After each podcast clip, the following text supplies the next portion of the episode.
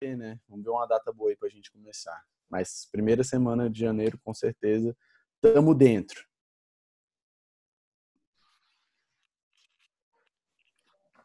Eita.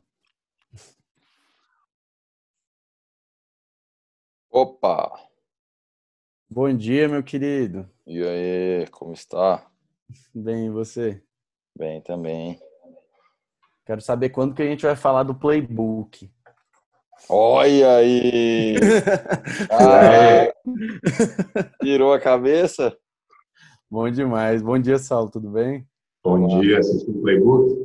Sim, muito bom. Gente, muito bom, muito bom. Valeu pela recomendação aí. Tipo, não É. consegui maratonar, eu ia vendo um assim a cada tantos dias, porque era muito para processar. Mas Cara, mas é melhor mesmo não maratonar esse tipo de conteúdo, é bom processar, cara. É. Nossa, achei muito bom. Cara, o do a fim de ver de novo assim com calma. é, É. o qual que vocês mais gostaram dos dos seis, cinco, quer dizer?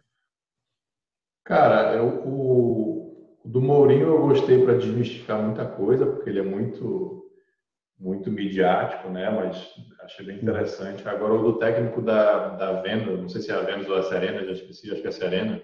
Da Eu Serena. achei muito bom também por- o jeito que ele teve que lidar com o ego dela, né? Uhum. era treinada pelo pai, não aceitava ser treinada por ninguém, achava que já sabia. e tal. Aí o cara foi lá e disse, não. Ele é essa autoridade que o Henrique fala também, né? velho? Cabuloso. Eu achei muito É. bom esses dois. Esses foram os dois que eu mais gostei também. Pô, eu curti esses dois pra caralho, eu- mas o primeiro eu curti muito também, velho. Acho que Ela tem uma pegada muito soft, assim. Curti Do pra técnico caralho. de basquete, né? Não lembro o nome dele, não. Doc Winters, eu acho. Que o bicho botou. Pegou o espaço vazio lá e botou onde era pra estar o título. Aquilo ali eu achei genial. Tipo. É. E o, quando eles estavam perdendo o jogo, né? Como que ele virava, né? Cada, cada break que tinha, ele falava: Não, beleza, agora a gente só vai diminuir a vantagem deles em tantos pontinhos. Ele foi quebrando assim aos poucos. Muito doido. Uhum. Muito doido. É, o comentário do Michael Jordan é bacana também. Só que o Michael Jordan era, era psico, né? Não é nada soft a psicologia dele. Pô, o dele, assim. o dele qual foi o último? É, é um, é um que é tipo ele contando a história dele. Pô, não assisti esse, não. Não, também não. Cara, É um outro sensacional. documentário. É Não é o playbook isso, né? Não, esse é só do Ah. Michael Jordan. Pega aqui o nome. Mas eu acho que eu, eu acho que do Playbook, eu tenho a impressão que ficou um último que eu não assisti. A Última Dança, o nome do documentário do Michael Jordan. Hum. Massa. The Last Dance. É sensacional, só que o Michael Jordan é um psico. Pô, achei muito. Isso é a qualquer custo mesmo. Caralho. A qualquer custo. Uhum. Aí é trash. É. Mas é legal porque mostra o, o- também um pouco do- da filosofia do Phil Jackson, que era o técnico dele, né? Que era um cara bem mais soft e tal. E como, como casou, assim. É, é muito bom, é muito bom. Louco. Vou botar aqui pra ver. Agora o do. Esse do Mourinho também. É porque eu não conheço nada de futebol, tá ligado? Tipo, eu sou a pessoa mais desligada do mundo de futebol, então, juro, nem sabia quem era o cara. Mas quando eu vi ele falando, eu bastou eu ver ele falando por cinco minutos, eu me apaixonei. Eu falei, nossa, esse cara é demais. Que isso, que, bi... que bicho. Eu não tenho palavra pra descrever. Que cara estranho, né? Cara. Primeira palavra que eu Ele- chamaria. Primeira palavra que eu chamaria é grosso. Não, ele é, ele é arrogante, o Mourinho é Arrogante. extremamente arrogante. É. O Mourinho, ele é extra, para quem acompanha um pouco o futebol, ele é super estrela e extremamente arrogante. É o cara que vai no entrevista coletiva e fala assim, cara, vocês querem? Eu sou o melhor técnico do mundo, entendeu? Não sei o que vocês estão falando. tá? É, é desse jeito. Pois é. É meio que até caricato, assim. Isso que eu achei engraçado, pô. Ele começando começando a entrevista e mostra lá ele falando: Não, se era pra falar dos outros, vocês iam ter chamado os outros aqui. Vocês estão aqui pra falar de mim. Aí eu, meu Deus do céu. Quem que é esse cara? É desse jeito. Mas isso é muita autorização, né, cara? Assim, tipo, é, quando o cara consegue entrar nesse espaço, ele tá, ele tá numa posição que a psicologia chama da posição do algoz, assim. É tipo Hum. assim, velho, eu vou fazer o meu melhor. É, é, isso aqui é o melhor pra mim e o resto que me segue. tipo assim, isso é o melhor que eu posso fazer pra cá. Porque às vezes a gente entra no espaço da vítima, né? Que é quem fica ali esperando o herói vir e tal, e ah, coitadinho de mim. Ou também no espaço do herói, do Salvador, que fica querendo. É, que fica ali querendo é, ajudar e tudo mais, e, e, não, e não consegue entregar o seu melhor, porque também tá, tá, nessa, tá nessa triangulação. Então uhum. você só consegue ir para tua máxima potência quando você vai para o voice. Aí só. Isso, isso ainda para mim é teórico só. Uhum. Por enquanto tô... Mas ele pode ser um. Ele me parece um bom exemplo dessa, dessa autorização, sacou? Sim. Pô, que massa. É. É, eu consigo ver esse tipo de, de comportamento funcionando. Tipo, funciona para ele, né? Mas eu acho que é algo. É porque é algo que vai tão contra, contra o senso comum, né? Se agir dessa forma. Tipo, de uma é, forma tão é moral, não né? approachable. É. Basicamente, é.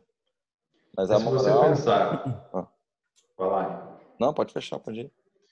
Se você pensar que ele está lidando com um monte de Serena Williams, um monte de estrelas, o approach normal não vai funcionar. Os caras vão te então, tem que rolar algum tipo de variação, algum tipo de casca para lidar com um monte de estrela. Imagina você ser técnico do Cristiano Ronaldo, do Neymar, e de mais 20 negros que não querem chegar naquela posição. Uhum. É, é muito ego, né, velho? Nossa, demais. O rolê do, da Serena Williams também, né? O treinador lá do, dos tenistas falando sobre. Lá, lá dá pra ver muito essa questão do ego, o pessoal largando assim o jogo, né? Porque o jogo é só você e outra pessoa, não tem interação com o técnico e tudo. Nossa, tipo. Pô, já achei... vi uma palestra do Guga, já viram? Não. Cara, é muito massa, velho. Ele falando como o jogo é todo mental. Assim, uhum. todo não, né? Todo é muito, mas a maior parte é mental, assim. É, mas esse cara ele fala, né, desse, desse lance que o Guto tá falando aí de, da desistência. É completamente mental, né? Total. É sinistro. Gente. E, cara, o Guga era muito bom, velho. Aqui, pra variar, a gente não valoriza. Mas ele era muito forte. É, sinistro, total. Exatamente. Vocês falaram isso de força mental. É, tipo, me lembrou de um negócio, né? Eu não sei, não sei se vocês veem anime, acho que não, né? Eu não. Não. Pois é, eu nunca fui de ver também. Mas esses dias eu comecei a ver um chamado Hunter x Hunter, que tem exatamente isso que vocês falaram, de força mental, representado muito bem no personagem principal, que normalmente nas histórias o herói é sempre o mais forte, ou alguém que vai se tornar o mais forte, né? Nessa história não, é realmente uma pessoa que tem uma mente muito forte.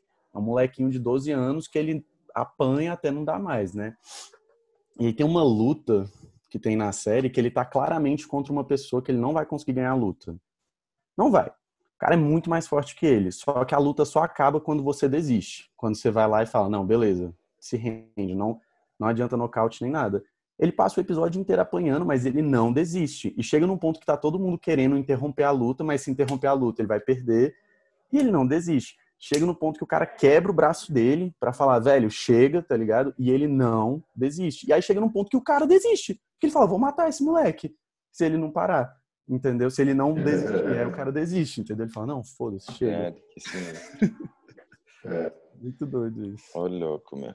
Eu não sei se é do tempo do Guto, quer dizer, não é do tempo do Guto, mas não sei se você já, já conheceu a história do Muhammad Ali, o boxeador. Uhum. Ele, ele lutava assim, ele deixava o cara bater nele até o cara cansar. E ele, ele desviava muito, né? Ele dançava no ringue e tal. Uhum. E aí, cara, quando o cara cansava, ele ia lá e. E ele ficava provocando o cara, né? Ele ficava uhum. fazendo piadinha, careta e tal. E o cara ficava com o mental louco. Aí, tanto é que dizem que ele ficou com Alzheimer, com um monte de coisa, de tanta pancada que ele pegou na cabeça.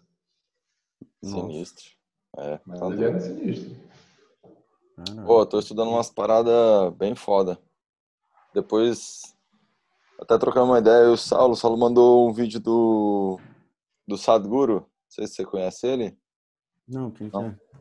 Depois dá uma olhada. É um guru atual, o cara ainda é vivo e tá, tá fazendo um fazendo um trabalho bem massa, assim, de... Ele é um, uma pessoa que conseguiu tá acima da média do, da consciência né, da galera. então ele vem trazendo muita coisa dessa consciência mais ampliada aí, tornando isso mais acessível. Um pouco ali do que fez Osho, um pouco ali do que fez Yogananda, é, e aí muito, muito, muito mais né, atrás Jesus Cristo, assim. Então, uhum. tem outras pessoas que tiveram essa, conseguiram ter essa habilidade.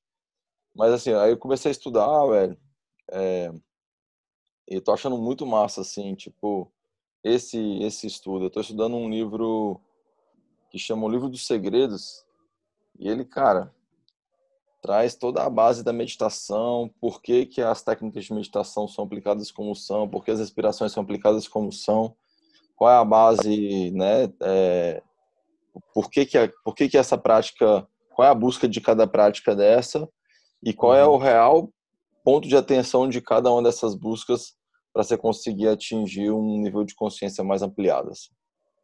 Uhum. É sinistro. Que doido. Qual que é o nome do livro? Chama o Livro dos Segredos. Livro dos são, Segredos. São seis volumes. Ave mano. É bizarro, né, Henricão? Porque o Ocidente tem essa mania de empacotar tudo, né? Então, cara, tem uma filosofia gigante lá, yoga e tal, que uma das partes é meditação, é o que o Ocidente faz. Cara, empacota que faz um curso de meditação, uma semana vai meditar, vai meditar, vai meditar. E, cara, uhum. eu sou um dos que vou meditar, vou meditar, tento, né? Não consigo, eu vou, volto e tal não faço a mínima ideia do que está por trás disso. Mas é, mas é muito massa, assim, Saulo, porque do mesmo, eu acho que é o mesmo modelo das religiões, tá ligado? Tipo assim, como é que você vai falar de uma coisa que talvez seja muito antagônica do que você está acostumado, né? Cara, você dá um jeito de falar na linguagem que chega. E depois, uhum. quando você vai praticando e consegue ter alguns entendimentos, talvez você. Aí, tipo assim, a gente.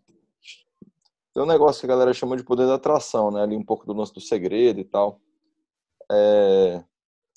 Enfim, sem querer entrar uhum. muito nessa questão filosófica, porque acho que não é o caso, mas teoricamente a gente tem uma percepção seletiva, né? Então, quando a gente vai ganhando conhecimento sobre outras coisas, essa percepção seletiva, ela ela vai pescando coisas que antes a gente não pescava. Então, você pode ler o mesmo uhum. texto hoje, ou o mesmo texto 10 anos atrás, que o que você vai ler hoje, você vai entender um bilhão de coisas que você não entendia dez anos atrás.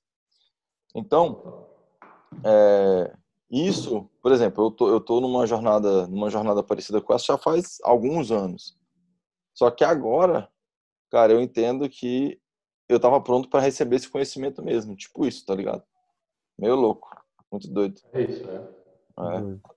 Então, por exemplo, Yogananda, eu comecei a ler o livro a autobiografia de um yogi, né? Comecei a ler o livro dele 2014, eu acho.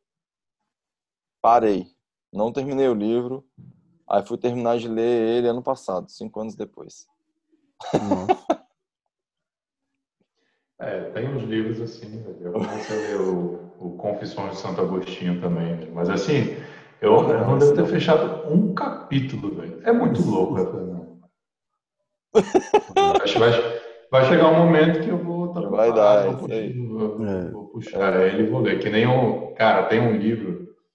É, eu sou espírita, né, Guto? Uhum. Tem, um, tem um dos. Não, não é. O Espiritismo tem cinco livros básicos, escritos por Kardec, mas aí tem uns mais abaixo, assim, que são bem básicos, que eu já deveria ter lido há muito tempo, que é chamado Renúncio. Deveria ter lido há muito tempo, por quê? Porque eu estou nessa tem uns 12 anos já. Então, a galera que faz os cursos lá já, já lê esse livro, chamado Renúncia. Cara, o livro tá aí, eu sempre tive e tal, nunca fui, nunca fui, nunca fui. Deu vontade de ler quando minha mulher estava grávida. E, cara, o livro é chamado Renúncia. Não tem nada que case mais com, com paternidade do que a história que ele conta lá. Assim, é uhum. é você começar a se renunciar ou se renunciar não, mas renunciar algumas coisas que você tinha numa vida egoísta, né? Uhum. É, e, cara, você tem agora um ser que depende de você. E aí eu entendi, era para eu ler nesse momento mesmo, assim, e, cara, lia de madrugada, entendeu? Eu botava ele para dormir de madrugada, ao invés de eu ir dormir, aproveitar os minutos de sono, eu ficava ainda mais meia hora lendo livro, porque tava, tava na live ali. Tipo Nossa. isso, muito doido. Pô, que massa. Para mim, esse livro, o livro que eu nunca consigo terminar é o Irmãos Karamazov. Não sei se você já pegaram. Eu já comecei também. Exato, eu começo, eu chego 100, 200 páginas, eu falo, puta merda, velho, isso aqui é, é, muita, muita viagem, muito. Eu sinto que não é o momento, exatamente como você falou, não é o momento que eu vou tirar algo de verdade daquele livro, né? É. E tem uns livros assim, eu, por exemplo, eu sou um cara muito literal, eu tenho muita dificuldade em ler livros assim que são mais poéticos, né? Tem duplo, triplo significado uhum. e tal. Então, às vezes, cara, precisa de uma ajuda mesmo, de um professor de filosofia que vai destrinchando e tal. Por isso eu gosto de ler Luciana Galvão. Acho que é isso que é o que eu tô achando massa desse livro, porque são é, é a explicação de 112 citações lá, de uma conversa uhum. teórica entre Shiva e não sei quem, que são as bases do Tantra, né, que, tá, que é a base de todos os processos meditativos e tal. É um pouco ali do Bhagavad Gita, mas enfim, né, o Bhagavad Gita eu ainda não estudei ele. Mas assim, uhum. velho, sinistro, o massa é isso, que tipo, torna acessível, sacou? Uhum. Pra quem tá no, no rolê, né, na busca. Gente, só uma perguntinha. Vocês já leram Crime e Castigo? Não. Não. Gente, sério, se eu, se eu posso recomendar um livro na vida, acho para todo mundo é esse, assim. É. O melhor livro de ficção que eu, que eu conheço. Mas é aquilo, né? Uma ficção para se levar para a vida, né? Tipo, é, né? é um livro sobre culpa. É, para mim é o melhor livro que tem sobre culpa e, que doido. o que significa ser humano, sentir culpa, é, empatia pelos outros. Muito bonito, realmente muito bonito. Vocês algum dia tiverem oportunidade aí, se envolvam com esse livro maravilhoso. Bom demais. A culpa é a base das religiões, né, velho? Exatamente. Exatamente. Total, velho. Total. Pô, a galera vai colar hoje não? Como é que é? Cara, a Magá mandou mensagem falou que talvez não conseguisse chegar no início. Porque uhum. ela tá numa... foto que tá no dentista, né? Que ela tá no dentista. Uhum. Mas vamos nessa, velho. A gente também pode continuar filosofando, que do caralho. Ah, né? eu, eu acho que tá bom. eu ia falar que eu tô gostando. Vou continuar filosofando. A Bibi eu sei que não vai poder vir hoje. Né? Ah, é? Ela, tá, ela tá passando muito mal. Esse é, mês. Eu mostro o e-book dele aqui. Uh, top demais já. Ah, isso aí é domínio público. Eu sei que ele tem processo anos, né? É. É, esse livro, ele, acho que ele foi escrito em 1880, não sei, alguma coisa assim. Bom, bom. E ele só começa mesmo assim depois das primeiras. Nessa, é porque eu não sei, né, como é que vai ser o e-book, né? Mas nessa edição aí seria umas 90 páginas, porque ele, ele tem, tem algo páginas. que acontece. 90, 90. Tem não, algo então... que acontece. Ah. Ele tem 500 esse aí? Uhum. Esse e-book? Então é, deve ser por volta disso aí. O que eu tenho aqui também acho que é isso. Pode ser. Mas quando. Tipo, eu vou dar a premissa básica para vocês, sem dar spoiler, tá? Mas acho que a premissa é importante.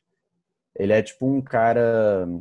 A história é sobre o Raskolnikov, que é uma pessoa que vive isolada, sozinha da sociedade. É, eu perguntei se vocês já tinham lido, porque ele é, ele é advogado, né? E o, o livro ele fala muito sobre essa questão de culpa, julgamento e tal. E ele é um estudante, né? Tipo, acabou de se formar em direito e aí ele começa a ser tomado pela ideia de que tem uma velha que é uma pessoa muito ruim que merece morrer. Essa velha tem que morrer. Ela rouba dos outros, ela se aproveita dos outros e ele está precisando de dinheiro. Então ele sente, não, eu, eu posso, eu me sinto no direito de matar essa velha, que é uma pessoa horrível, porque eu vou conseguir fazer melhor com o dinheiro dela. Eu vou conseguir fazer melhor para o mundo, porque eu sou uma pessoa mais mentalmente desenvolvida do que essa pessoa horrível que é um parasita. E o livro é sobre. É esse tipo de, de feeling, o livro. É pesado, mas ele é. Ele vai, vai fundo na lombra, esse livro. Se fudeu, então... otário. Eu posso até falar o que aconteceu no final. Não, não, juro, vê, vê, esse aí é longo, esse acontece coisas, esse caralho, não vai acabar nunca esse livro. E, tipo... é, que, tipo é que na teoria da, da, psicologia em si, toda busca desse tipo, você se torna pior do que o, do que o monstro que você quer destruir. Vou, vou, vou deixar para vocês descobrirem. Não, gente, isso aí não é. O rolê não é Breaking Bad, não. O rolê, o rolê, vai, o rolê vai além. O rolê vai além, tô falando. Vocês vão mostrar, pô. Esse livro é muito bom, pô. Breaking Vocês já viram Breaking Bad, né? Tipo... Já. Eu já sei. É, não gostei, não. Não, mentira, Sal. Terminou? Não gostou? Meu Não sei se eu cheguei a terminar a primeira temporada, mas eu vi vários a ponto de falar assim, cara, essa série não é pra mim não. Achei muito, muito parada, muito cinza, muito. Né? É, tem umas paradas aqui, velho, que tem hora que você fala, meu, o que, que tá acontecendo? É. Mas é doido, é. eu curti. Eu achei só o final meio estranho ali, mas eu curti o último, o, o encerramento mesmo. É. Tipo assim, Depois ali é uma assisti história... Better Call Saul também, não curti muito não. Qual? Better Call Saul? É. É, esse eu também não gostei muito não. Esse também não, é porque não assisti não. Sé séries... É spin-off Breaking Bad. É, uhum. do, Faz do, todo sentido. do advogado.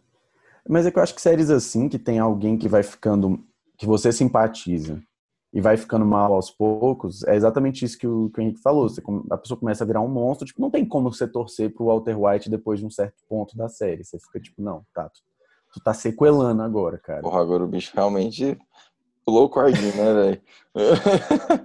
Exato. É. Pô, eu sei que as últimas duas temporadas de Breaking Bad é só ser puto com ele, assim, tipo, porra, cara, chega, tá ligado? Enquanto o Mas isso aí somos, somos nós, velho.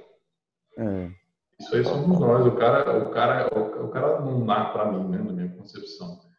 O cara não nasce loucão a ponto de ser um cara que faz uma chacina e tal. Assim, não vai, não. A vida vai levando, ele vai permitindo, vai se deixando também.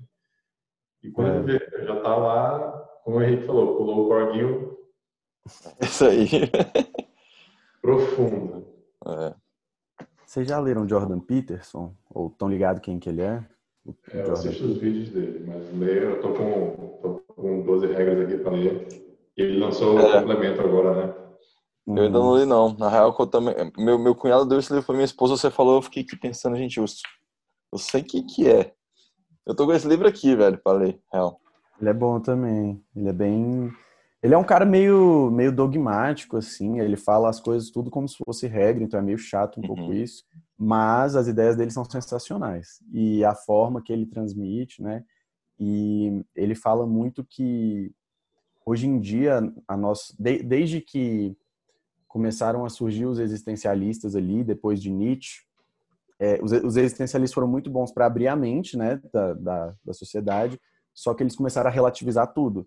Então, a partir do momento que você relativiza tudo, não existe moral, não existe certo e errado e isso tira uma certa base que as pessoas precisam, uma base moral, né?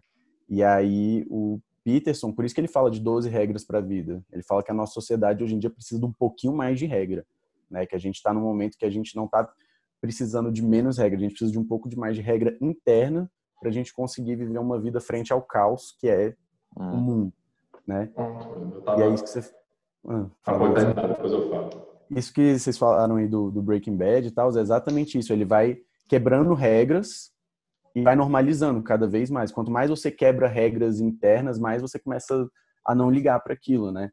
Então, é um livro muito bom. Acho que e a gente tem uma capacidade, a nossa inteligência dá uma capacidade para a gente de racionalizar as coisas que é incrível, assim, a gente consegue racionalizar tudo, normalizar tudo e vai convivendo com isso. E quanto mais inteligente é a pessoa, mais ela tem essa capacidade.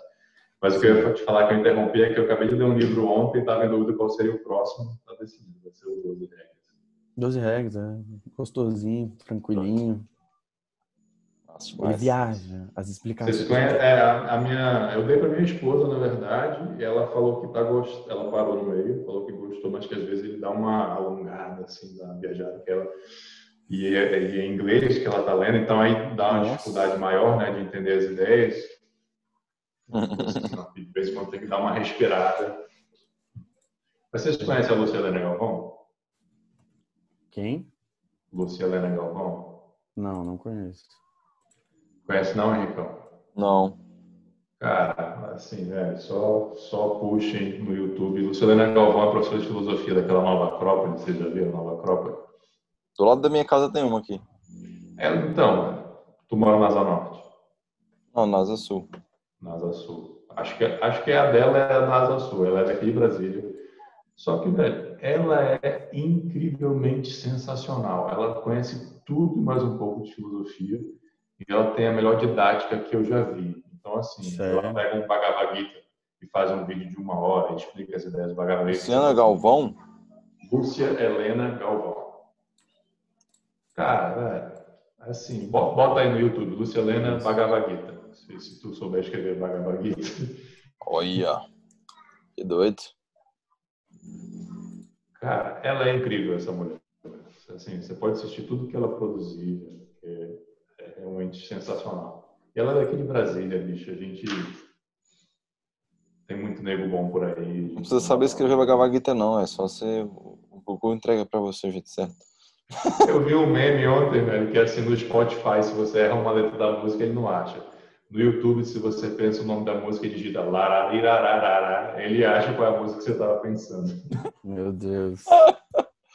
É tipo isso, é sinistro. Achou aí? Já achei aqui, Luciana Galvão. Nossa. Cara, almocem assistindo um vídeo dela. Depois vocês me contam o que vocês acharam. Nossa, tem TED, TED Talks. Nossa, ela é bem famosa mesmo. Não, e agora na pandemia ela explodiu, né? É? Ela explodiu na pandemia. Doido. Ela, ela consegue explicar, ela é na Blavatsky. Assim, um negócio que é um desses livros que você lê assim, você fala assim, não, não dá.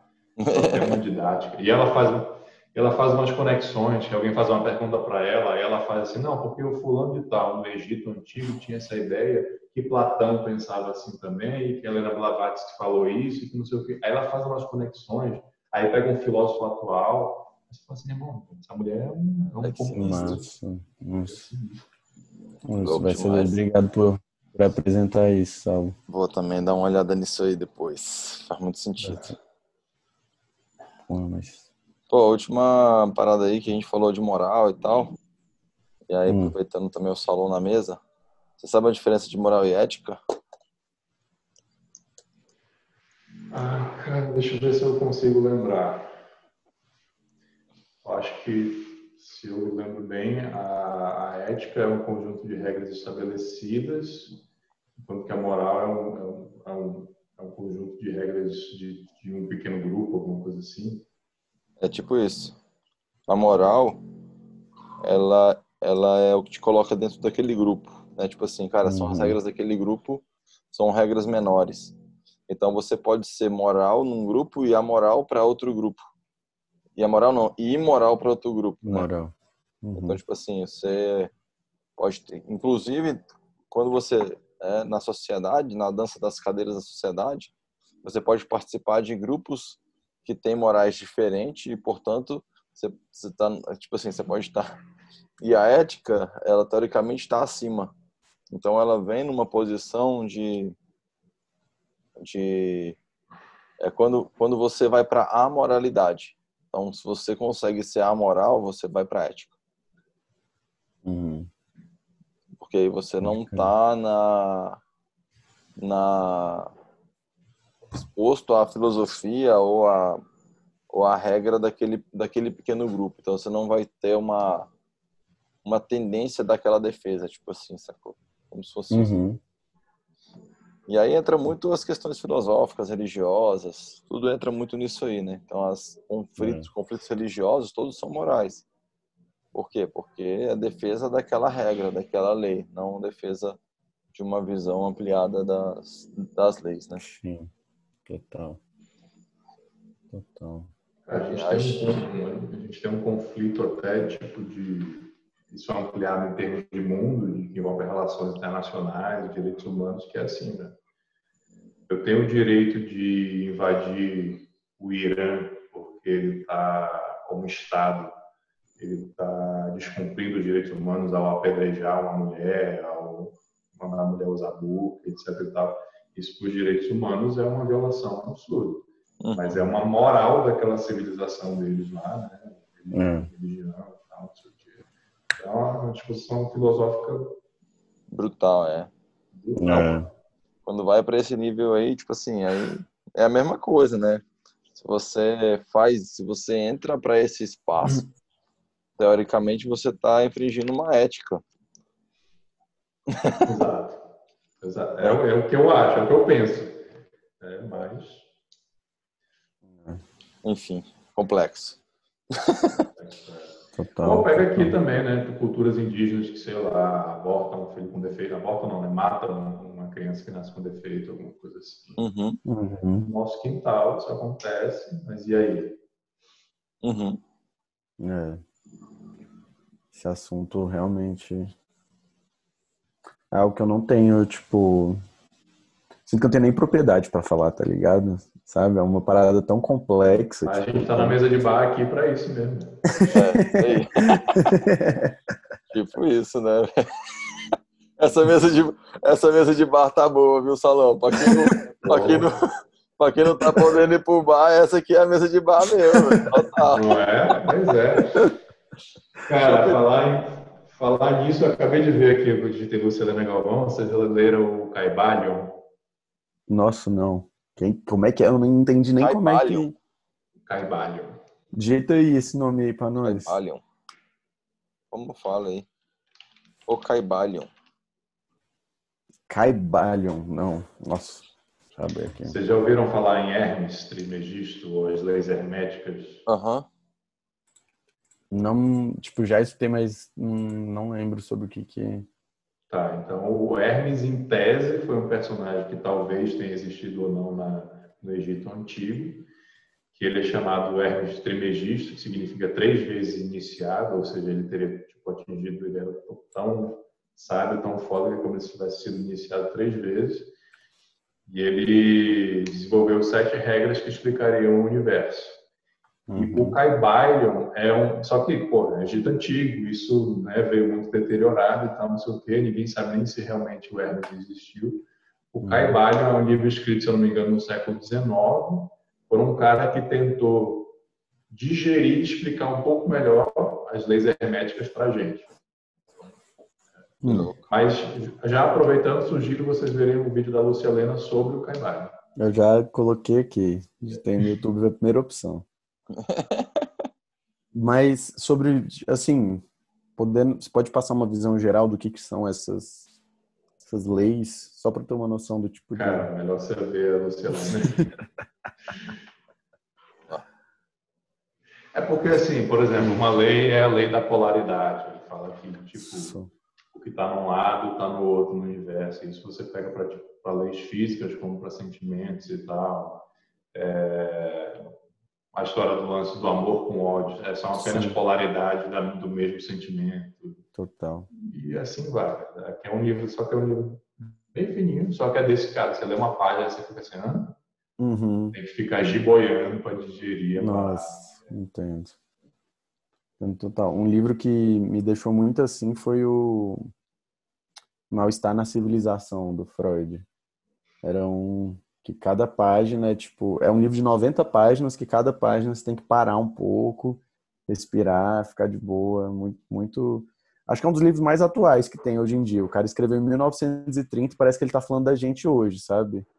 Sobre Sinistro isso. sobre a morte do, do indivíduo e da individualidade, tá ligado? Em prol do grupo e por que que isso é necessário para a sociedade sobreviver, mas por que que isso causa uma profunda tristeza no indivíduo, né? E ele falando isso em 1930.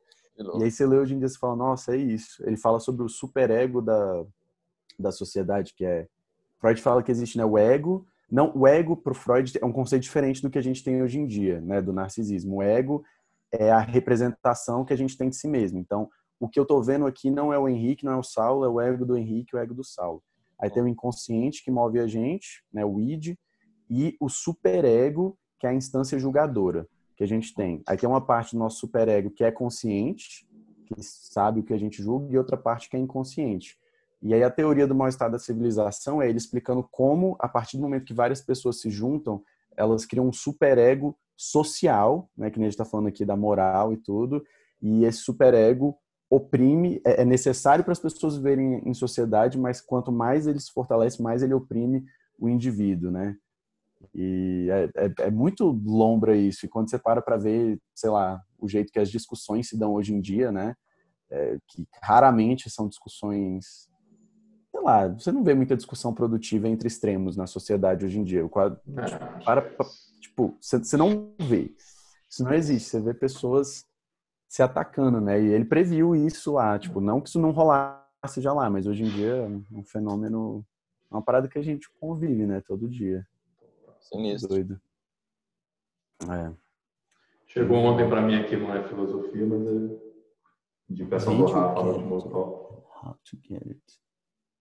Foi o livro que o Rafa indicou no último top. Secrets of Sand Hill Road. É, velho. Bom, Foi demais. Bom, mas valeu aí por essa recomendação dessa Lucilena Galvão. Eu tava, eu tava precisando, pô. Eu, antes eu só via os vídeos do Jordan Peterson, assim, pra ver filosofia, essas coisas. Agora, Cara, o Jordan, o Jordan Peterson, ele tem uma filosofia dele, assim, né? Uma filosofia em que ele defende conservadorismo, etc. É. e tal, e tal, pô, que eu acho sensacional. Mas a Lúcia Helena, ela tem uma capacidade de explicar diferentes filosofias. Então, para quem quer É. se compreender um pouco mais, enfim, é que eu estou falando para você, ela fala de Platão, do Egito. Cara, ela tem uma série sobre contos infantis, o, o fundamento filosófico dos contos infantis, que você fala assim, é incrível. velho. Ela explicando Aladim, explicando Rei Leão. Você fala assim, meu irmão, não é possível que essa mulher enxergou isso nessa historinha infantil aqui. É sensacional. Ela tem uma série sobre os contos do, do Rei Arthur, que são vários. E você fala assim, é, incrível, incrível, incrível. E de novo, o lance do Ocidente, né? A gente é Uhum. acostumado a pegar uma, uma parada que é riquíssima, né? um, um conto que foi pô, sendo digerida, aperfeiçoada ao longo de séculos de civilização, e aí a gente transforma isso num desenho animado ou num filme, o que não tem problema nenhum, mas a gente acha que é aquilo. é aquilo. Aquilo é um pequeno resumo interpretado de uma parada muito maior, e a gente não vai atrás da parada muito maior. É. É o rolê do, do Pinóquio, né? Vocês estão ligados como é que é a história original do Pinóquio? Não, sei, agora que tu falou. Olha aí, exato. A gente imagina que é isso, né? Que é tipo, ah, o Pinóquio queria ser um menino de verdade e vai lá salvar o Gepeto. É, no geral, a mesma história, só que na no final ele não vira um menino de verdade, né? Porque o Pinóquio, ele, tipo assim, o bicho só faz merda a história toda. Tipo, ele não é um personagem. Na história original, ele não é um personagem puro e bonito. Ele é uma pessoa que mente, que engana e tal, e no final ele paga por isso. Né? Ele é enforcado no final da história, o Pinóquio. E aí a Disney pegou e falou: não, ele vai virar um menino de verdade, vai dar tudo certo, mas sei lá, né? Imagina criança. Mas ele salva o. GP ou não? Salva, salva o Gepeto. Mas mesmo assim, ele, ele não. Ele continua sendo a mesma pessoa. Ele continua Já- mentindo. Continua... Vocês já viram, já viram o menino arteiro? Que dá trabalho Quem pra mãe é? até? Hum, menina arteira, tá? Pensei que era outra história. Não, não é história, é conceitual. Já Aham. viram? Conhecem vários, certo? Aham. Sabe por que, que eles são assim, em geral? Ah. Porque na cabeça deles, se eles param, a mãe morre. Eles precisam dar trabalho pra mãe se manter viva. Por isso que eu perguntei se o Pinóquio salvou o Gepeto. Porque ele dá trabalho e é isso que manteve ele vivo, talvez. Uhum. Caralho, Caralho. de onde que veio isso? Eu achei que era para chamar a atenção da mãe. Verdade. Vamos dizer, esse rolê, né? Conceito de morte para uma criança é uma parada tão longa, né? Tipo, É muito louco, velho.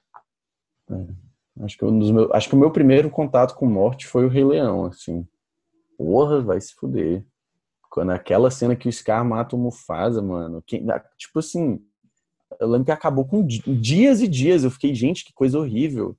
Sabe? Tipo, nossa, eu tenho, eu tenho as frases na minha cabeça até hoje. Eu não vejo o filme há anos. Eu lembro exatamente como. Caraca, eu vi a versão nova agora, esses dias. Esses dias não, esses, na Uhum. quarentena já. Cara, assiste a Luciana explicando o Rei Leão, já que tu gosta.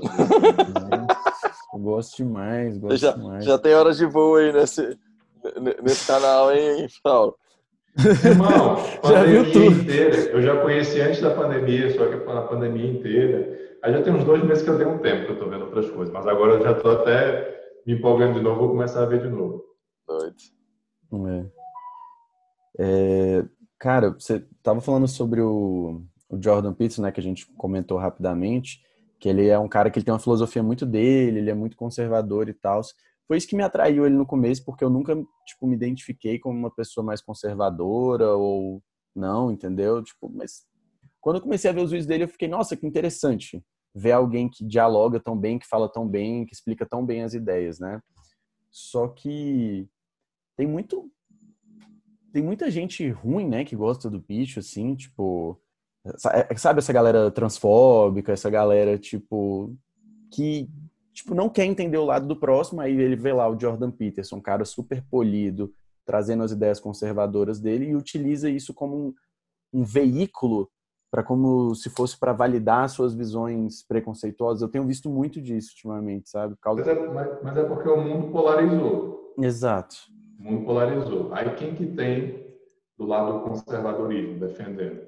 Pessoas uhum. como o Jordan Peterson. Às vezes esse cara que você está falando, ele nem assiste. Ou ele pega trechos. Exato. Só para validar e falar assim, não, tá vendo aqui, ó, foda, o cara Jordan Peterson é foda, duvido que você debater com ele, ganhar um argumento dele e tal. Uhum. Só que, velho, o Jordan Peterson não vai defender o que esse cara defende. É, exato. Mas é o que você falou, ninguém é profundo, as discussões são 240 caracteres do Twitter, todo mundo acha que é dono da verdade, né? As pessoas resolvem o problema do, de, de, judeus e árabes em uma frase e acham que é, é. simples. É, cara, ontem eu vi um vídeo de uma menina eu acho que o sotaque ela era australiana, neozelandesa, alguma coisa assim, né?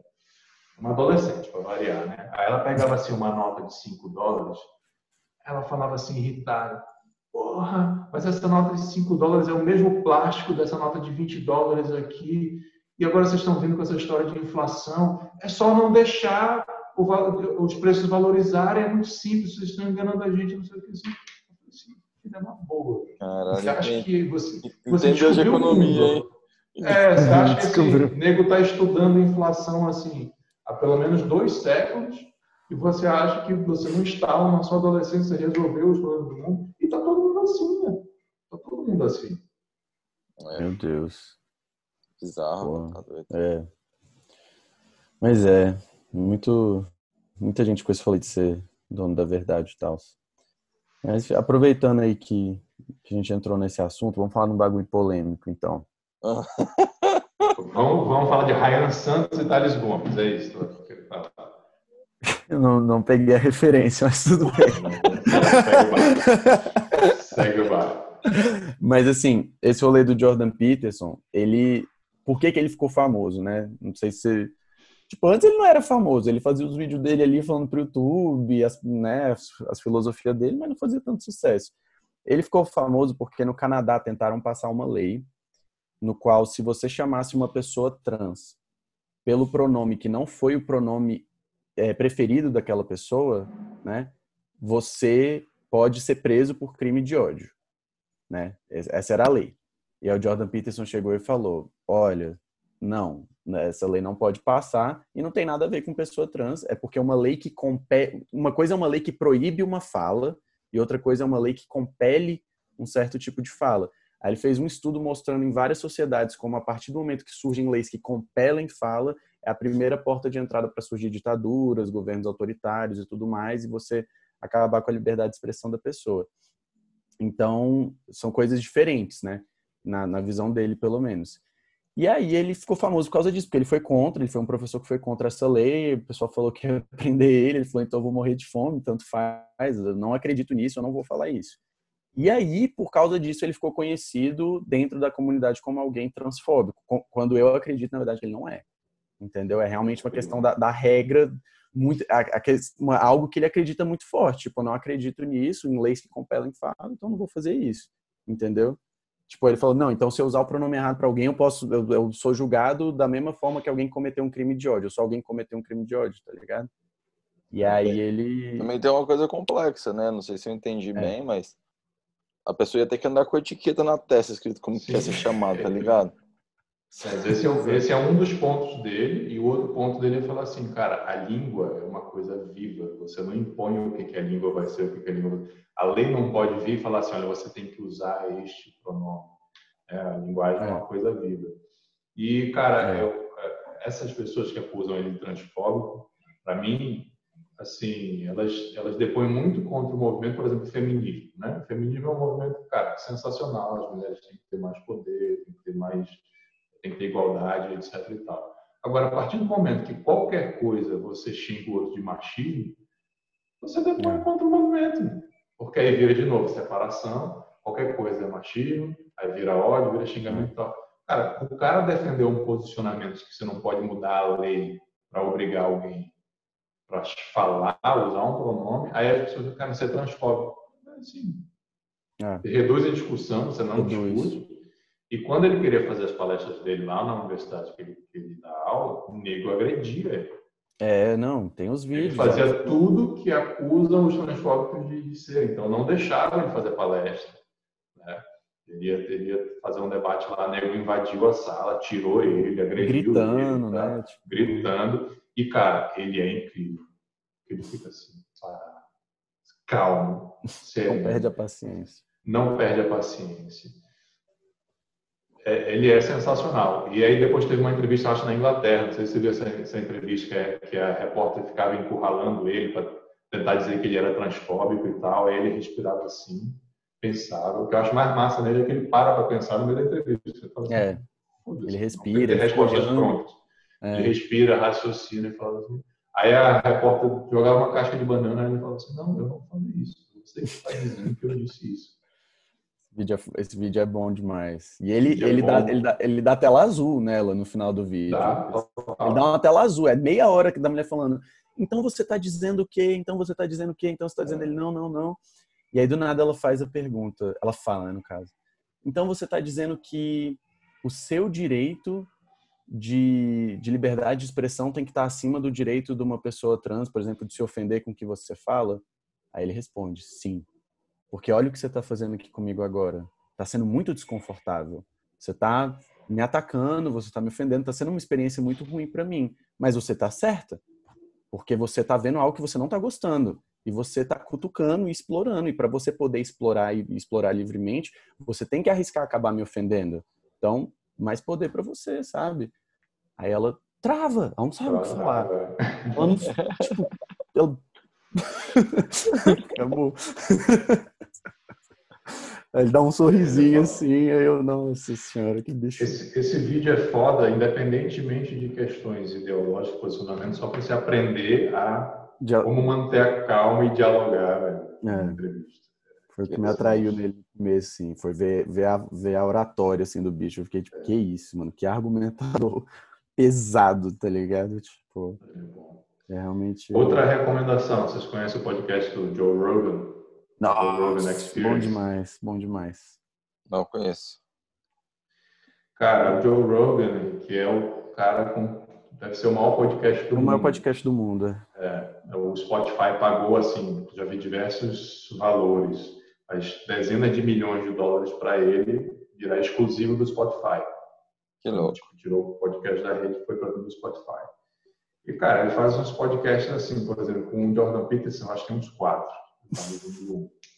Cada um de quase três horas. É, conversa tipo a gente aqui, de bar, só que com os caras mais foda do que eu, pelo menos, muito mais, né? E assim, conversa três horas. Eu tava ouvindo uma com o Edward Snowden, que é, assim, incrível a conversa dos caras, né, do ponto de vista do, do Snowden, sobre é, o governo espionando na gente, sobre as legislações que passam e tal. né? Sensacional, né? O cara sabe conversar com qualquer um. Acho que é isso é o que eu mais gosto. Ele o é um bicho é comentarista de UFC, né? É muito doido. Ele é comentarista, Comediante é, é ou também. era, e comediante. É, é sinistro. True. doido. Oi? É verdade. Não, tava vendo aqui ele aqui, tem uma foto dele comprando do UFC. Ah, ele é cabuloso demais. Ele tem entrevista com todo mundo que você imaginar. Rafinha Bastos, Elon Musk, todo mundo, assim. E Ah, ele, Foi lá que o Elon Musk fumou maconha, né? Ao vivo, aquela polêmica lá. ao vivo, eles trocando ideia e... É o primeiro que aparece aqui na lista de vídeos no, YouTube- no Google. O Elon Musk é esquisito, né? Gente, na moral, tipo, depois que eu vi aquela entrevista, eu falei, esse cara é doido. Tipo, tipo a- alguma coisa ali é, é realmente diferente. Ele parece um gênio mesmo, porque Ele é Ele não gênio, conversa. né?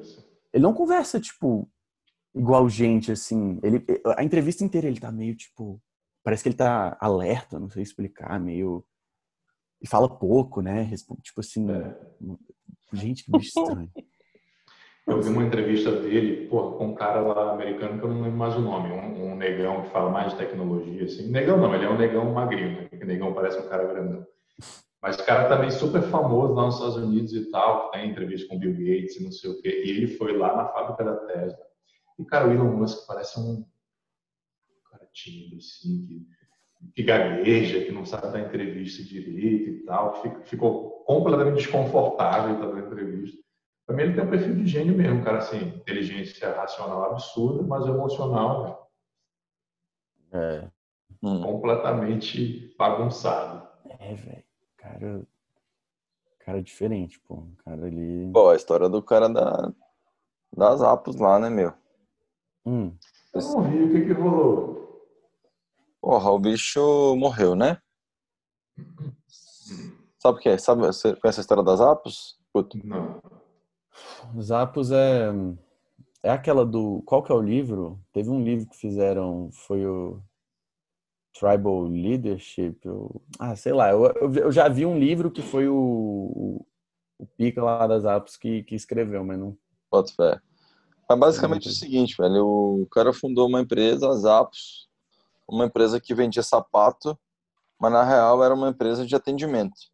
Então, assim, se tu Uhum. ligasse lá e perguntasse, é, pô, tô, tô querendo uma pizza, o cara, o atendente ele te ajudava. Então, assim, era totalmente customer centric, assim, tá ligado? Porra, é essa, velho? Sou empresa de sapato. Não, pode crer. Pode Aí uma crer, história mas é- famosa deles é que a pessoa comprou um sapato para dar de presente, só que aí a pessoa que recebeu o presente morreu. Aí eles ligam de volta e falam, pô, é, pô, comprei o, o sapato presente e tal, mas é, a pessoa morreu. Não, tá tranquilo, a gente vai. Pode, pode devolver que a gente vai devolver o seu dinheiro. É beleza. Aí, além disso, a pessoa, cada, cada atendente tinha um budget lá. Aí o atendente foi e mandou flores pro velório, tipo assim, tá ligado? Então, tipo assim, sempre, sempre surpreendendo. Mas aí o que mais foi surpreendente foi como, como o cara morreu. Ele, ele, ele morreu, tipo, num incêndio, uma coisa assim. Mas é, aí foram aprofundar no caso, o bicho tava em profunda depressão, assim, cara. Tava, velho, pagando outras pessoas pra viverem com ele no final da vida ali. Tipo assim, uma, Caralho. Tava uma, um movimento mó depressivo mesmo, assim, sinistro.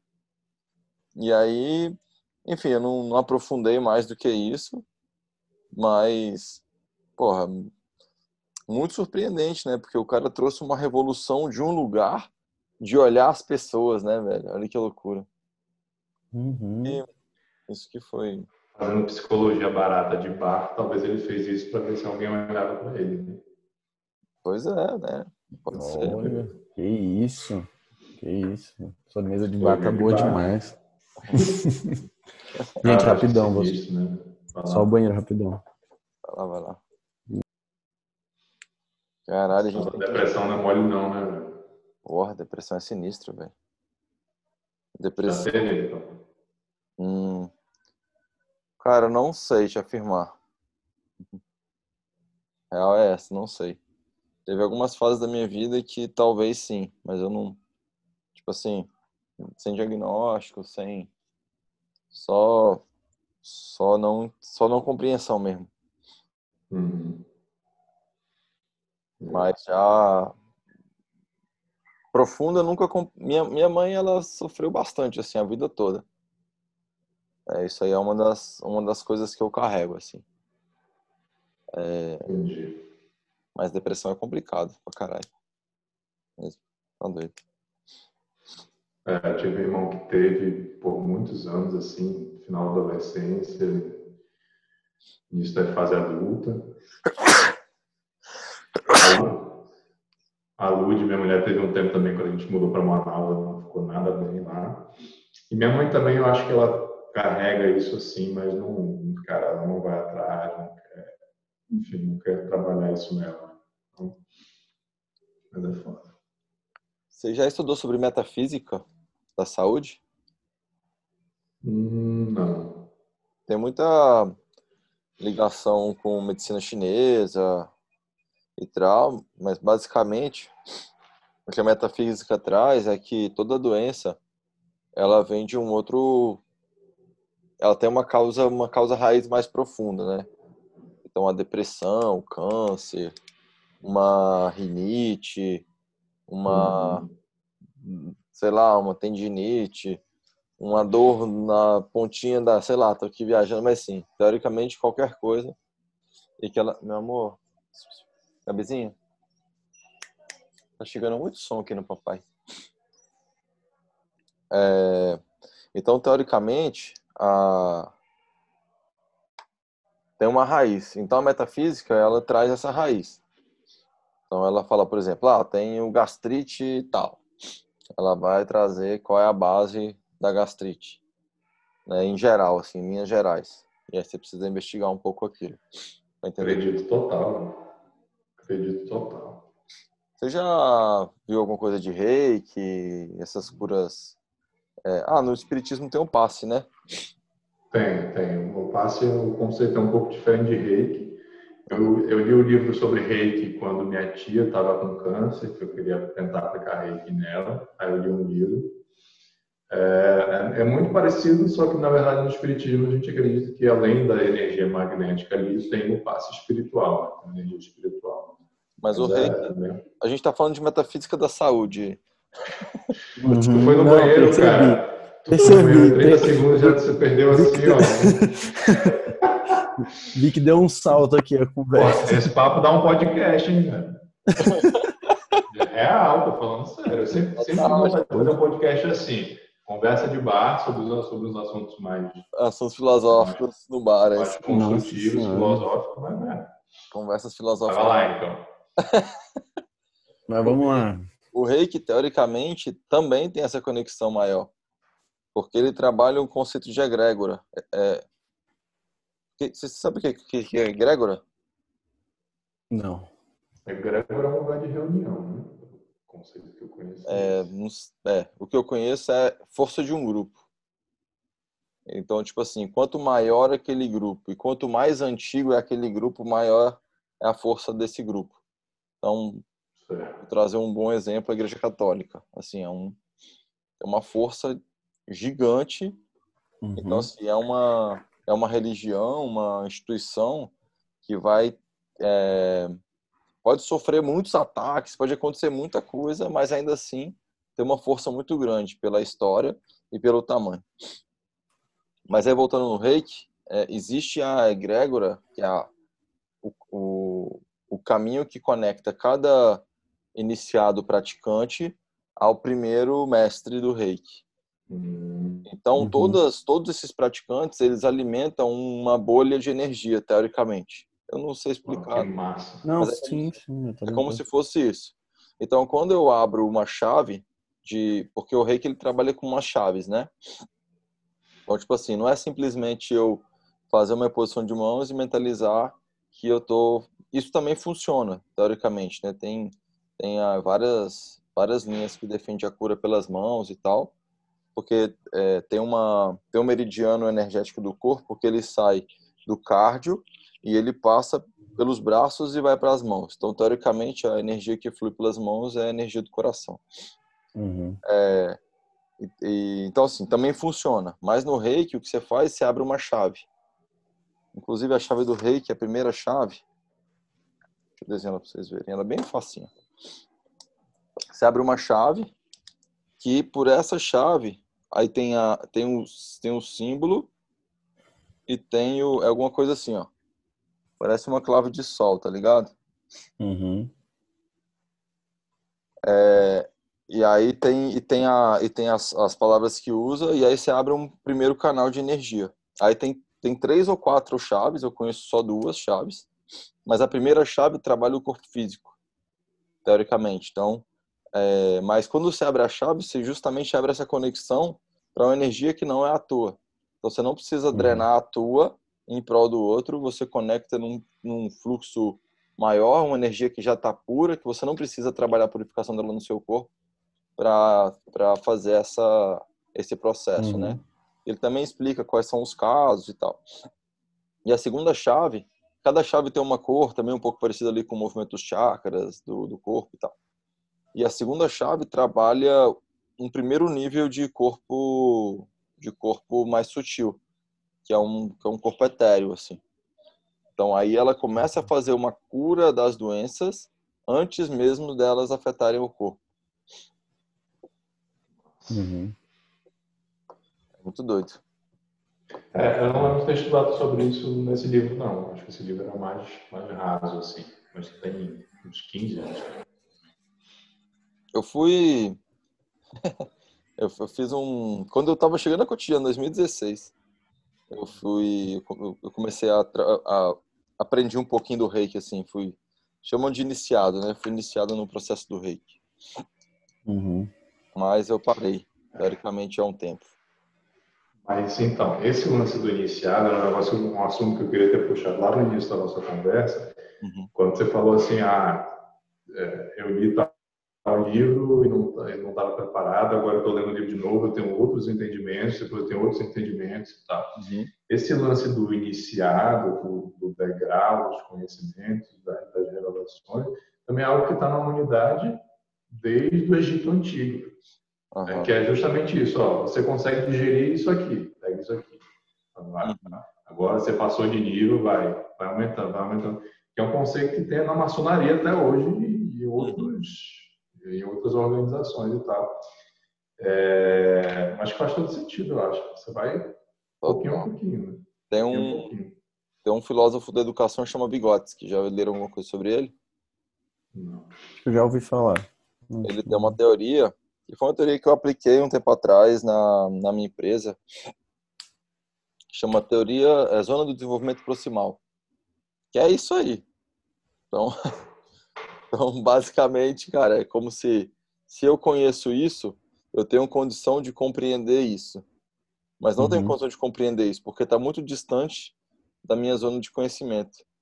Então, quando eu vou uhum. ampliando a minha, o meu conhecimento, Aí quando eu aumento, aí eu aumento a minha zona de possibilidade de expansão. É só isso. E aí voltando para os teóricos mais malucos é quanto é, quanto mais sei, mais sei que nada sei, né? Tipo assim, velho, tá na merda. Quanto mais você sabe, mais você expande a sua consciência do que você não conhece, velho.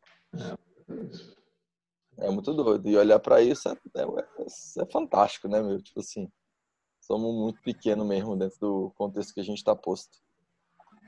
Total. Esse lance de iniciado, eles dizem que no, no, Egito Antigo, na verdade, os religiosos, que eram os iniciados, os sacerdotes, eles, eles não eram politeístas.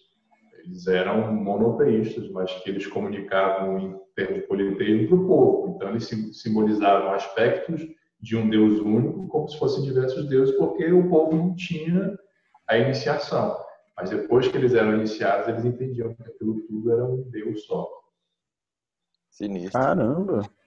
É. Que doideira. Faz muito é sentido, né? É muito sentido. É de novo. Porra, eu vou trazer uma outra que eu achei do caralho. Mano. tava, tava, tava vendo o bicho falando que ele falando que é, vários dos inici... alguns dos iniciados, os grandes iniciados religiosos, defendem é, uma, uma vertente de ter vida após vida e tal, que a gente tem mais de uma vida, e uma outra vertente defende que não, que é uma vida só e depois você vai para o céu para o inferno. Tipo, algumas coisas assim, né? Uhum. É, aí, é, isso, foi um, isso foi uma explicação do Osho. Aí, tipo uhum. tipo assim, é, uma pessoa muito inteligente fez essa pergunta, não, mas não tem como os dois estarem certos. Então, se não tem como os dois estarem, é, as duas filosofias, então, se não tem como as duas, duas filosofias estarem certas, então quer dizer que não tem como os dois, todos eles terem sido, terem sido, né, conseguido um grau de iluminação e consciência ampliada desse jeito, porque senão eles estariam certo todo mundo. Aí tipo assim, entrando jogando um monte de conflito na mesa. Ela falou não, assim, todo mundo está certo. O que tudo que é comunicado, ensinado, é só uma estratégia de como você vai atingir aquele público. Você precisa falar na língua que aquele público entende. Então, lá uhum. na antiguidade, o Ocidente é, era pobre e o Oriente era rico. Então, quando você fala para o rico, e, e, o problema do pobre é, cara, assim, tipo, meu, vive numa, numa miséria, sofrimento e tal, E o rico é aborrecimento. Tipo assim, o cara não tem o que fazer, fica lá aborrecido. Então, assim, se você falar pro rico que vai ter mais outras várias vidas daquela ali, tipo assim, o cara vai vai vai vai conseguir buscar coisas para tentar sair daquele daquele moinho que é o lance do karma e tudo mais. Uhum. Mas você falar pro pobre que a vida dele é aquela que ele, ele vai ter um monte de outras vidas até naquela desgraça, tipo assim, o bicho não aguenta, tá ligado? não pode pensar nessa, nessa possibilidade de voltar para aquele mesmo rolê. Então, tipo, só estratégia que ele falou. Então, assim, né? Você, você entra na, no, no mérito da questão, que não é esse o ponto, é tipo assim, uhum. é isso, velho. Qual é a estratégia que você vai usar? O que, que você vai comunicar? O que, que você vai falar para as pessoas que estão te ouvindo? Para que, que elas consigam captar parte do que você precisa ensinar para elas, né? Dentro do, do, da zona de desenvolvimento proximal deles, dentro da capacidade de compreensão que aquelas pessoas têm. Uhum. É isso. Além disso aí, que é uma forma diferente de enxergar a mesma coisa. Por exemplo, a gente acredita, a gente acredita no, no lado de muitas vidas, né? Só que muitos de nós, a grande maioria, pelo grau de evolução que a gente está, a gente vai para um lugar que é chamado umbral é um lugar de uma passagem, você vai ficar ali, assim, muito resumidamente, você vai ficar ali até a próxima encarnação sua. O umbral, cara, ele é como se fosse um inferno para muitas pessoas. Por quê? Porque você vai para onde a sua mente e o seu coração te levam. Então, se você é uma pessoa leve, você é uma pessoa bondosa e tal, você vai para lugares melhores. Agora, se você não tem esse grau de evolução, você vai para um mundo espiritual com pessoas mais você vai continuar fazendo, você morre e continua sendo a mesma pessoa. Então, você é mal aqui, você vai continuar sendo mal, você vai fazer mal para os outros, você vai ser uma pessoa invejosa, você vai fazer fofoca e tal. Só que a carne aqui, ela, ela dá um pouco de blindagem sobre as energias que isso gera. Quando você perde o seu corpo, você vai para o lugar energético que você gerou, que nesse caso seria um umbral. Vai ser o quê? Um lugar escuro, um lugar fedorento, com sujeira, com pessoas ruins, com gente que vai querer se vingar do mal que você fez, com gente que vai ter um aspecto de demônio, um aspecto de diabo. Então, isso é o inferno.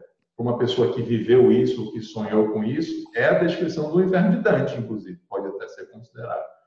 Mas foi um. Não, ele não vai ser eterno, mas para aquele momento, para um, um, um, um insight, para uma pequena memória de uma pessoa que passou por isso, é um inferno. Né? E se ele vai para um, um lugar como, sei lá, como o nosso lar, que é uma, uma, uma, cidade, uma colônia espiritual, que fizeram até o filme um tempo atrás, porque é um lugar mais bacana, arrumado, que as pessoas são mais educadas, etc., que vai parecer o céu para ela.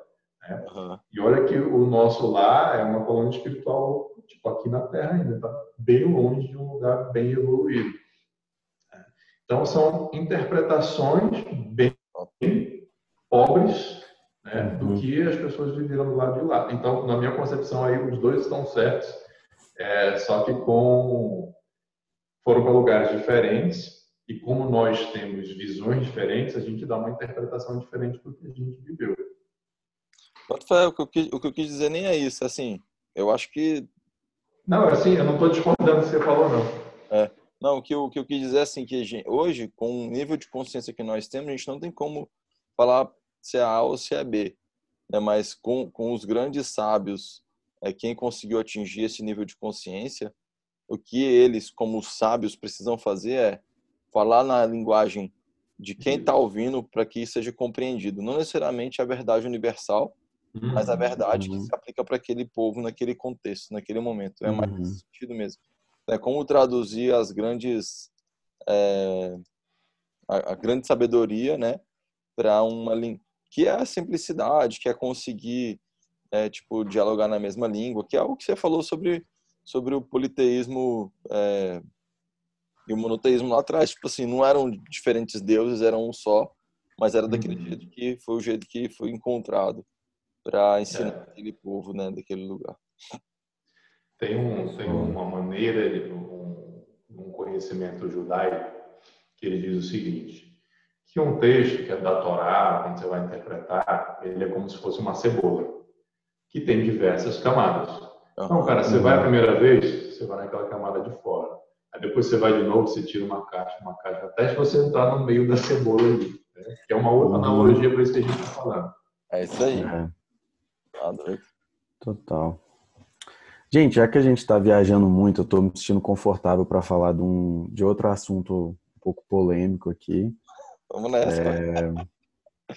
É uma experiência. Tá gravando, Henrique, vai virar podcast já. Então, é. Eu não, não tenho problema disso ser mostrado para outras pessoas também, por sinal. É porque é realmente, tipo, é uma parada pessoal minha, mas, pô, vocês estão falando aí de metafísicos, bagulho muito louco, então acho que tá na hora.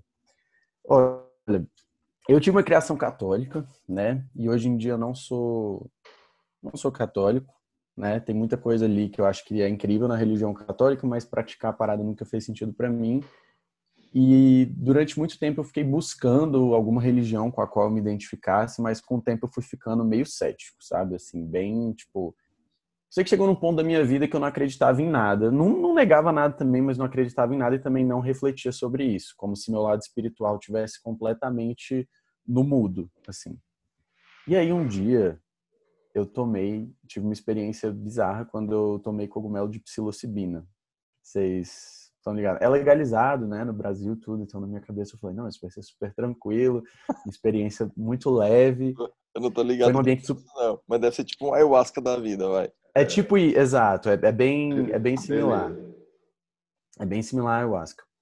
E aí eu, né, tomei num ambiente controlado, tal, tudo, tudo muito tranquilo. E, gente, eu tive uma experiência bizarra, porque eu nunca me identifiquei como uma pessoa religiosa, mas desde aquele dia eu tenho certeza que eu vi a instância criadora, que é como, como eu chamei. Eu vi nesse mundo, tipo assim, nesse mundo que a gente está, era como se existisse um outro plano por cima desse mundo, onde tudo era conectado por meio de umas teias. Então, por exemplo, eu estou aqui, é, vamos supor que a gente está realmente numa mesa de bar, nós três aqui numa mesa, e a gente está se olhando.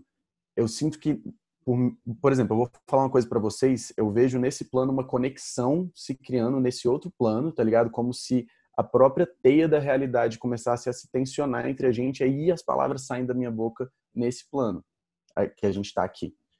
Então era como se existisse um outro, uma outra dimensão paralela a essa, onde tudo estava acontecendo e tudo que a gente vê nessa dimensão é uma consequência de conexões que ocorrem nessa outra dimensão. Coisa muito doida. E isso para mim era tipo, não era, eu não estava vendo isso e viajando, eu estava vendo isso e tipo, nossa, isso é a verdade. Então eu não pensava mais no que eu falava, eu não pensava no que eu fazia, eu só tentava me conectar nesse outro plano espiritual, não sei, tipo, não tenho nem vocabulário para descrever o que foi que eu vi. Né? Só sei que desde então, a, todo o rolê de ansiedade, parece que os problemas da minha vida depois dessa experiência se tornaram muito, muito menores, né? Faz, acho que três anos que isso aconteceu.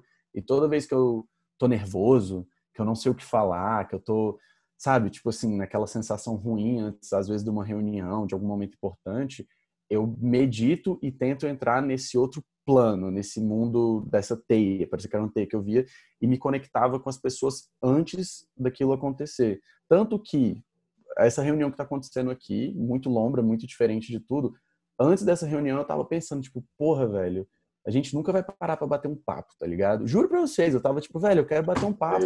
Por isso eu comecei a reunião falando, eu quero saber quando que a gente vai falar do playbook. Porque eu tava tipo, velho, vamos resenhar, tá ligado? E agora olha isso, velho, tá acabando nossa reunião e nego tá resenhando cabuloso, pô. Falando. E a gente nem tomou o cogumelo. Vocês nem tomaram o cogumelo. Podia, né, velho? e assim, depois que isso aconteceu, é, eu conversei com algumas pessoas, né, sobre essa experiência e, velho, várias pessoas, cada pessoa me dá uma explicação diferente porque eu vi, né, por isso que eu tô trazendo aqui e eu vi que existem culturas, velho, que falam exatamente isso que eu falei. Os aborígenes, eles falam que existe o tempo do sonho, vocês estão ligados? É tipo assim, que o mundo inteiro foi criado num sonho e que esse tempo do sonho, ele ainda ocorre. E toda vez que a gente vai criar alguma coisa, na verdade, a gente não cria nesse mundo, a gente cria no tempo do sonho né? Mais ou menos como uma das ideias do Platão, velho. Nossa, é. Muito doido, velho. Pô, tô estudando um. Pô, é muito massa, velho. Obrigado aí por compartilhar, achei do caralho. É, do caralho. Depois dá uma olhada numa parada que chama Heart Math Institute. Ele fala muito sobre isso aí que você tá dizendo. Como é que é? É de é Heart Math. vou mandar pra você aí, peraí. Manda aí que eu vou procurar aqui. Tô com umas 200 abas abertas aqui depois dessa conversa. Cara, mas tu, o que tu falou, velho, é uma mistura de Stranger Things com Dark, com multiverso, com. Cara, mas para mim é isso aí, né? Eu acho que não. Acho que aí, nessa tua experiência, não atingiu ainda a verdade, né? Lógico, é. E nenhuma das explicações que te deram também vão ser as explicações. Eu acho que cada um explica uma, uma parte. Uma parte. Mas tem uma parada que eu acho, uma, uma ideia que eu acho sensacional que tu falou aí, que é assim, cara, eu não tenho nem palavras para explicar. Uhum. E o, no, no, Espiritismo, como é, que, como é que o Kardec codificou o Espiritismo? Né? Ele fazia perguntas para diversos médiums ao lugar do mundo, as mesmas perguntas, médios que não se conheciam, isso era 1857, então não tinha uhum. WhatsApp né, para se comunicarem. Ele coletava as respostas e transformava isso em livros. Né? E um desses livros é um livro de perguntas e respostas, que é o livro dos Espíritos.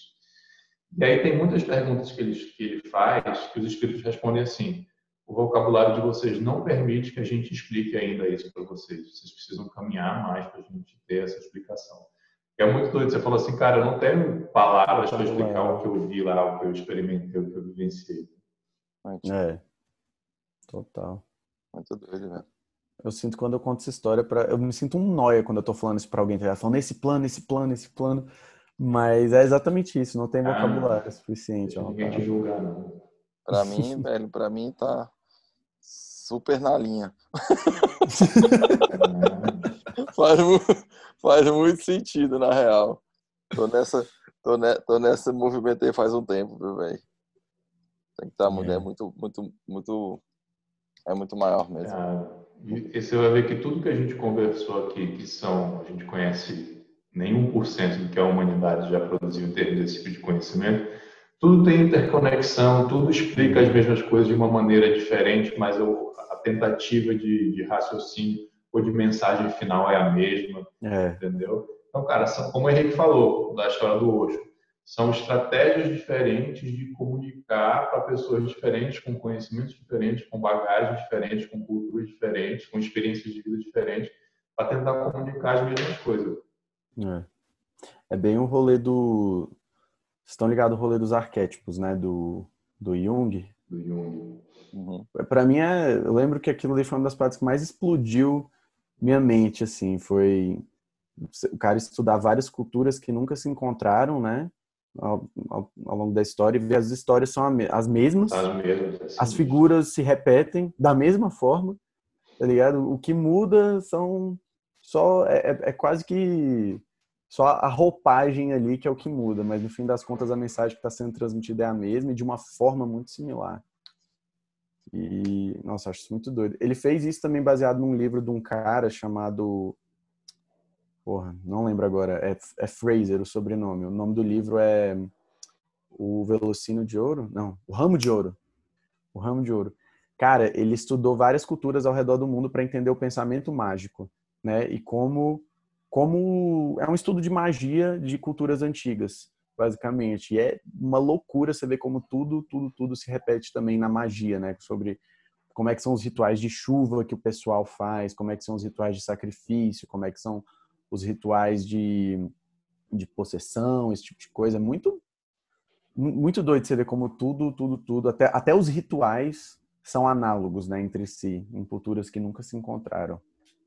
Acho muito. E aí tem o lance do inconsciente coletivo, que tem um pouco a ver com essa experiência que você teve aí, né? Um, um outro plano que meio que conversa com esse plano, joga ideias para cá e etc. E que eu achei muito, muito parecido com o que o Henrique falou sobre a bolha de energia do reiki, né? Uhum. É uma uhum. bolha que está aí disponível para a gente usar, para a gente pegar, só que não, não, não, pelo que eu entendo do, do inconsciente coletivo do Jung, assim, é. É, essa, esse lance do, do, conhecimento mesmo, né? Dos arquétipos e tal. Então tem uma parada como se fosse uma biblioteca da humanidade que está disponível aí para todo mundo usar. Isso é uma ideia muito louca, né? Tipo assim, isso é uma ideia muito maluca. Tipo, eu acho um negócio que dá nó na minha cabeça. E aí, vamos transformar em podcast? ah, eu topo, velho. Hoje por mim é de boa, tranquilo. Bom, depois a gente vai pensar num nome e vamos lançar. Essa, esse aqui vai ser o piloto. Bora, É. bora marcar aí essa. Mesa de bar. mesa- Metafísica de bar. Pô, gostei. Gostei. Muito doido. Ai, ai. Massa demais, galera. Foi bom demais resenhar mesmo, tá doido. Foi. Essas paradas filosóficas são top. E agora, cada dia mais estudando isso aí, pelo que eu tô entendendo, vocês também estão nessa busca sinistra aí. Então, meu, vai ser cada dia mais, mais zoeira essa conversa aqui. Fechou. Cara, o podcast do Clóvis de Barros Filho, não sei se vocês conhecem, né, do filósofo. Não, não tô ligado. Cara, sinistro também. Depois eu te mando um vídeo dele. É, o nome do podcast dele é Inédita Pamonha. Inédita pamonha, mano. Inédita Pamonha. Porque tem um conceito da pamonha, que eu não vou explicar aqui, que, é, que ele usa para explicar um outro conceito filosófico, que é, que é bem legal. E aí ele criou um podcast chamado Inédita Pamonha. Ele fala de assuntos filosóficos, mas assim, acho que é 15 minutinhos. É bem, é bem massa. Uhum. E ele é sinistro, né? Para mim, entre Karnal, é, o Cortella e ele, eu, eu acho ele sensacional. Porque ele é mais escrachado, mais fala- mais uma linguagem mais popular, assim. É, é massa do que ele fala. Que massa. Maneiríssimo. Ai. Tá doido. Legal, já abri uns vídeos aqui. Desses caras que vocês estão falando, eu acho que o, o que eu acho mais engraçado é o Pondé, gente. Gente, o Pondé é um cara muito estranho. Ele, ele tem um jeito, né, de falar, ele você vê na cara dele com ele falando o quanto ele se acha, assim, sabe? Ele é um cara sedutor, ele tem aquilo da sedução. Eu lembro que eu vi o, o Roda Viva com ele, gente, eu dei muita risada, só de uma frase que ele fala, que tipo, Como é o nome do cara que você tá falando? o Pondé, Luiz Felipe Pondé, conhece? Não conheço. Nossa, não, você tem que ver, você tem que ver, você tem que ver. É um, um filósofo aí su- super irônico. Tipo assim, acho que um dos caras mais irônicos que você vai achar na vida é esse aí. Aí ele tem uma hora assim que do nada, lá no Roda Viva, pergunta pra ele, Pondé, dos sete pecados, qual que é o seu? Aí ele vira, luxúria. Mó sério, assim. Eu, Por favor, explique. Aí ele, não posso. assim. Não posso. Não posso. Muito bom, mano. Muito bom. E é exatamente o que o Saulo falou. Ele fala com uma voz que é, que é tipo, parece que o cara tá querendo te seduzir mesmo, assim, ele falando com você. Tipo, muito engraçado, velho. Caralho, bom demais. E o Instagram dele é só, é só foto dele fumando e bebendo vinho, assim, charutão, um vinho. Tipo, você vai no Instagram do filósofo pra ver conteúdo, no dele não. No dele você vai pra ver ele, tá Só ligado? lifestyle. só lifestyle. Gente do céu. Mas ele manda muito bem, ele sabe. Ele tem. Os vídeos dele é tudo quatro minutinhos, três minutinhos e são todos muito bons, eu acho. Vamos nessa então, galera? Vamos Partiu. deixar esse aí. Esse foi o primeiro episódio do Metafísica de Bar, galera. É, um podcast Sim. desse aí saindo, pelo, no mínimo aí um por mês para vocês. No próximo a gente vai ter alguns convidados. Podcast que saiu sem planejamento. Se você É. chegou até aqui é porque foi bom. E por mais que pareça conversa de bêbado, não é. Não é. Isso é uma, isso é uma terça-feira, 11 horas da manhã. É isso. É isso aí. Boa. Tranquilo, Muito massa, então. galera. Valeu, galera. Valeu aí, valeu. É. Falou, até mais. Até semana que vem. Até.